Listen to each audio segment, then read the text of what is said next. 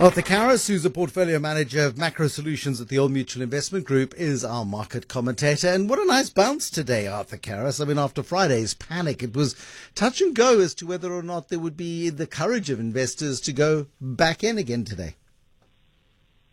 I think that we've learned uh, the pattern quite well. I think, uh, you know, buy the dips has been very much uh, an investment tactic for quite some time. And I think we've learned that uh, COVID bad news eventually moves out of the way, and uh, a day like Friday is really there to stand back, perhaps do some judicious buying. And as we've seen today, the market has digested the bad news and has decided that it's not quite that bad, and they're happy to let prices go up again.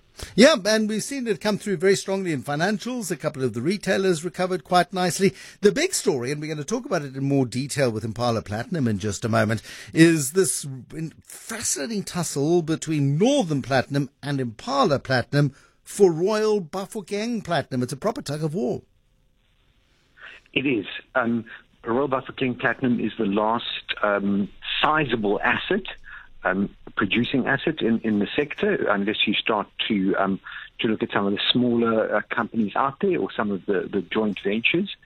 So um, it, it really stood out. The, the platinum companies have have repaid most of their debt. They've got a lot of cash, and they're looking at the next phase um, of consolidation in the market. And as such, um, we've got two companies uh, coming through different routes. The one um, having bought um, its shares in Impala from um, from other investors, and Northam having approached the um, the RBP holding company and and bought their stake from them. And so, how does this play out then? I mean, what, how do we decide on who's the winner in the battle for Royal Bafokeng Platinum?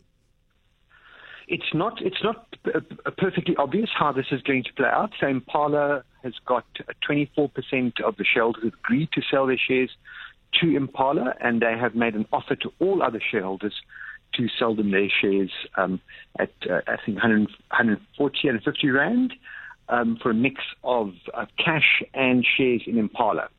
Um, it, Northam has already tied up more than 30% of the company through its deal with um, mm. with the Royal Bafokeng Holding Company. So you've got one company that currently owns 24, it's offering to buy the rest of it, and you've got Northam um, that's that's got a stake in the business already.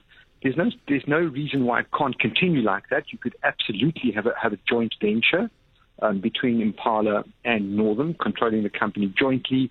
That would allow um, that would allow both companies to exploit some of the advantages that they're seeking for in the deal. So, for example, um, the RBP operations are contiguous to Impala, so it would be very useful for them to be able to extend some of their older mines into a relatively fresh, um, low-cost, shallow operation and expand that way by the same token, it would you could still see Northam benefiting benefiting from it by pushing some of that product um, through their concentrators and taking advantage of it that way. Okay, that's, that's fascinating. Um, yeah, and then the real economy, of course. Thank you, Arthur Karas, portfolio manager at Old Mutual Investment